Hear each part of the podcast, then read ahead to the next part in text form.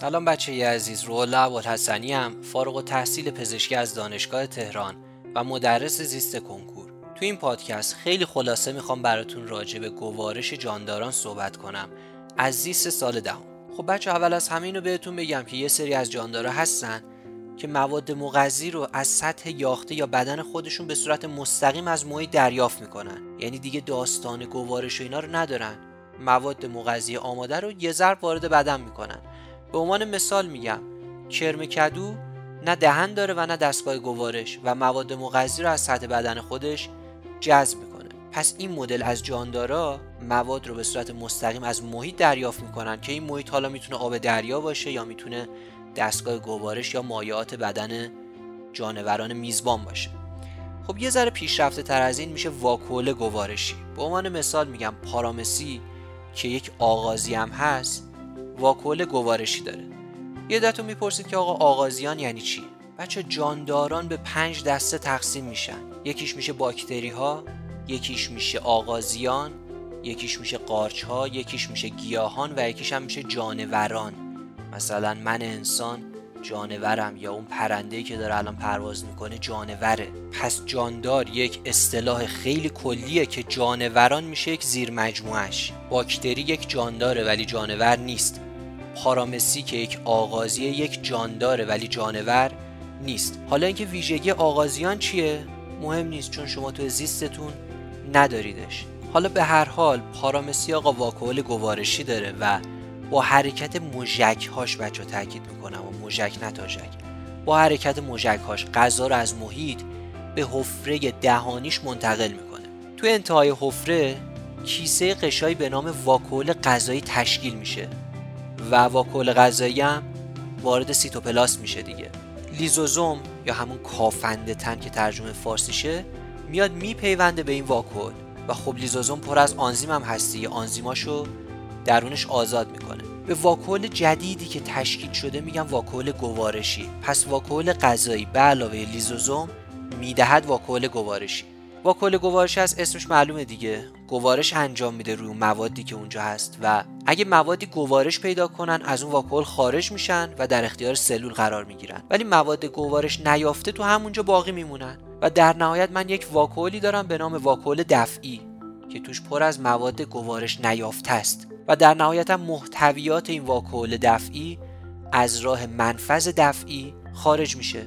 پس بچه من یک حفره دهانی داشتم که وارد می‌شد و یک منفذ دفعی داشتم که خارج می‌شد. این شد داستان واکول گوارشی که مثال مهمش چیه؟ پارامسیه که یک آغازیه. حواستون باشه. تک سلولی هم هست دیگه. پر از مژک هم هست. حواستون به این نکات باشه. خب یه لول پیشرفته تر من حفره گوارشی دارم. حفره بچه با لوله گوارشی فرق داره. من انسان لوله گوارشی دارم. یعنی از دهن شروع میشه به مخرج. خط میشه و جریان غذا تقریبا همیشه یک طرف است. ولی حفره گوارشی داستانش فرق داره. یه حفره است. دهان و مخرج یکسانه. از همون جایی که میان تو از همون هم خارج میشن. مثال خیلی مهمش بچه هیدره. هید حفره گوارشی داره. خب گفتم دیگه حفره گوارشی فقط یه دونه سوراخ داره که هم دهانه و هم مخرج هم محل ورود و هم محل خروج. خب یاخته هایی که تو این حفره قرار دارن یه سری آنزیم ترشح می‌کنن که باعث میشن فرایند گوارش برون یاخته آغاز بشه. اینجا رو بچه حواستون باشه. توی حفره گوارشی من هم گوارش برون یاخته ای دارم و هم درون یاخته پس اول از همه آنزیم ترشح میشه. به داخل حفره و فرایند گوارش برون یاخته ای آغاز میشه. خب یه مقداری که غذا گوارش پیدا کرد توی مرحله بعدی چه اتفاقی میفته همین یاخته این حفره ذره های غذایی که یه مقداری تجزیه شدن رو با درونبری یا همون آندوسیتوز وارد خودشون می‌کنن و بعدش گوارش درون یاخته ای انجام میشه. پس بچه اول برون یاخته ای بعدش میارن تو خودشون و بعد میشه درون یاخته ای و بچه اگرم به شکل کتاب درسی با دقت نگاه کنید متوجه میشید که حفره گوارشی توی هیدر دو لایه سلولی داره و تمام این صحبت هایی که کردم راجب لایه داخلی بود که میاد آنزیم ترشح می‌کنه و گوارش انجام میده.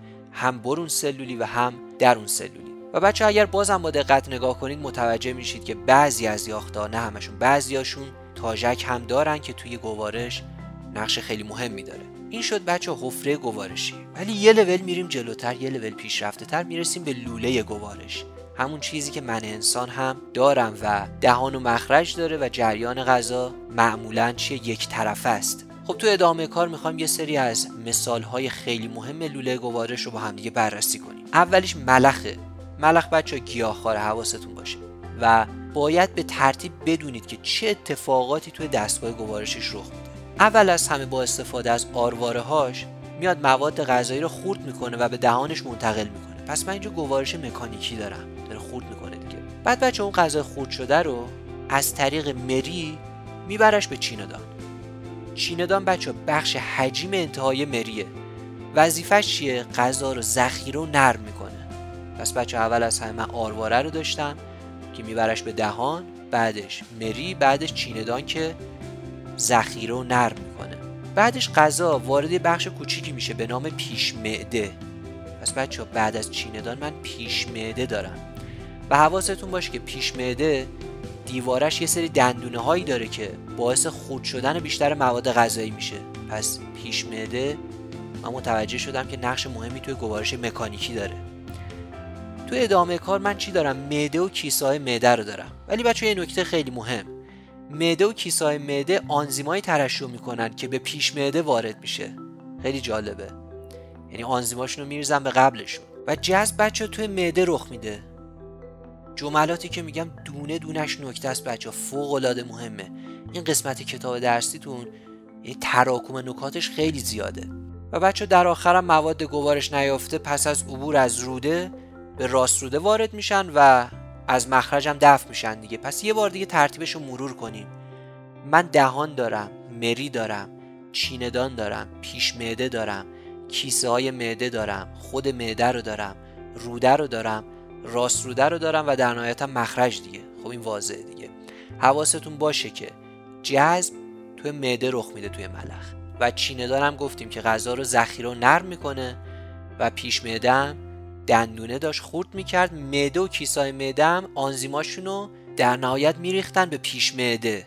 خب جانور بعدی که خیلی مهمه پرندگان دانه خاره اینا لوله گوارششون چطوریه؟ خب اولش دهان دارن طبیعتا بعدش مری دارن بعدش چیندان دارن تا اینجای کار که شبیه همون ملخه. بعدش معده دارن بعدش سنگدان دارن. سنگدان چیه بچه ها؟ بخش عقبی معده است که ساختار ماهیچه‌ای داره. و کارش چیه؟ از اسمش هم بچه معلومه دیگه. سنگدان این سنگ ریزه هایی که پرنده می‌خوره میره اونجا و به کمک اون ماهیچه ها شروع می‌کنه غذا رو آسیاب کردن. فرایند آسیاب کردن غذا رو تسهیل می‌کنه. شما تصور کنید که یه کیسه ماهیچه‌ایه. توش غذا یه مقداری هم سنگریزه است. اگه این ماهیچه منقبض بشن غذا لای این سنگریزه یه جورایی آسیاب میشه. پس کمک می‌کنه به گوارش مکانیکی. بعد از سنگدان چی دارم؟ روده باریک دارم بعدش روده بزرگ دارم و در نهایت هم مخرج دارم. پس بچه ها مری چیندان معده سنگدان روده باریک روده بزرگ و مخرج. آخرین موضوعی هم که بچه ها می‌خوایم راجع به صحبت کنیم پستانداران نشخار کننده است. یه مقدمه ای رو بذارید بهتون بگم. به طور کلی جانوران نه جانداران به طور کلی جانوران آنزیم تجزیه کننده سلولوز رو ندارن. یعنی من انسان نمی‌تونم سلولوز رو تجزیه کنم آنزیمش رو ندارم.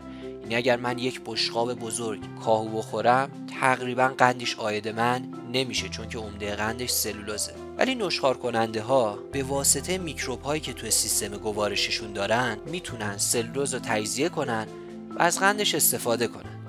چطور این اتفاق میفته الان براتون توضیح میدم. پستاندارای نشخار کننده مثل گاو و گوسفند معدهشون بچه چهار قسمتیه. یه معده خیلی خاصی دارن. معدهشون فکر نکنید رودشون خود معدهش چهار قسمت داره. قسمت اولش میشه سیرابی که کیسه خیلی بزرگه. بخش بعدیش میشه نگاری.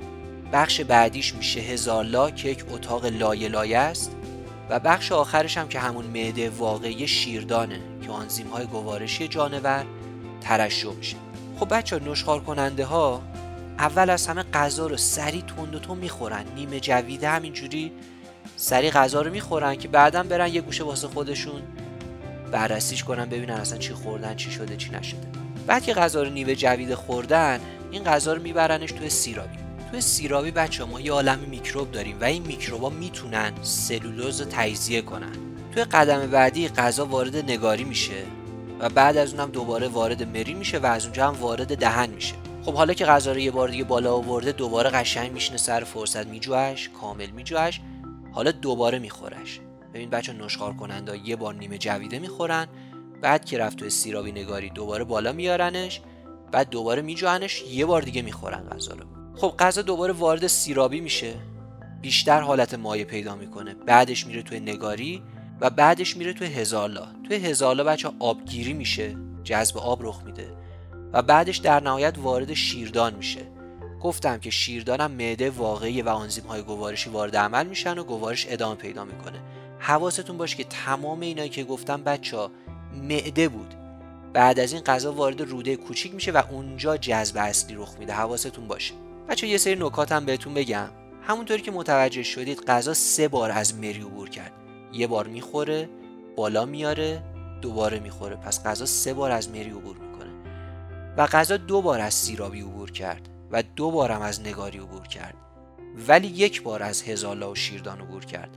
حواستون به این نکات هم باشه. همین بچه ها یک خلاصه بود از گوارش جانداران زیست دهم. اگر نیاز به یک آموزش جامع و مفهومی دارید می‌تونید از بسته آموزش مفهومی ما استفاده کنید. و اگر زیست خوب متوجه میشید ولی توی تستنی مشکل دارید می‌تونید از بسته حل تست ما استفاده کنید. و اگر زیست رو مدام فراموش می‌کنید می‌تونید از فلش کارت های ما استفاده کنید. برای اطلاعات بیشتر راجع به محصولات آموزشی ما به وبسایت نکته زیست مراجعه کنید. امیدوارم که موفق باشید. خدا نگهدار.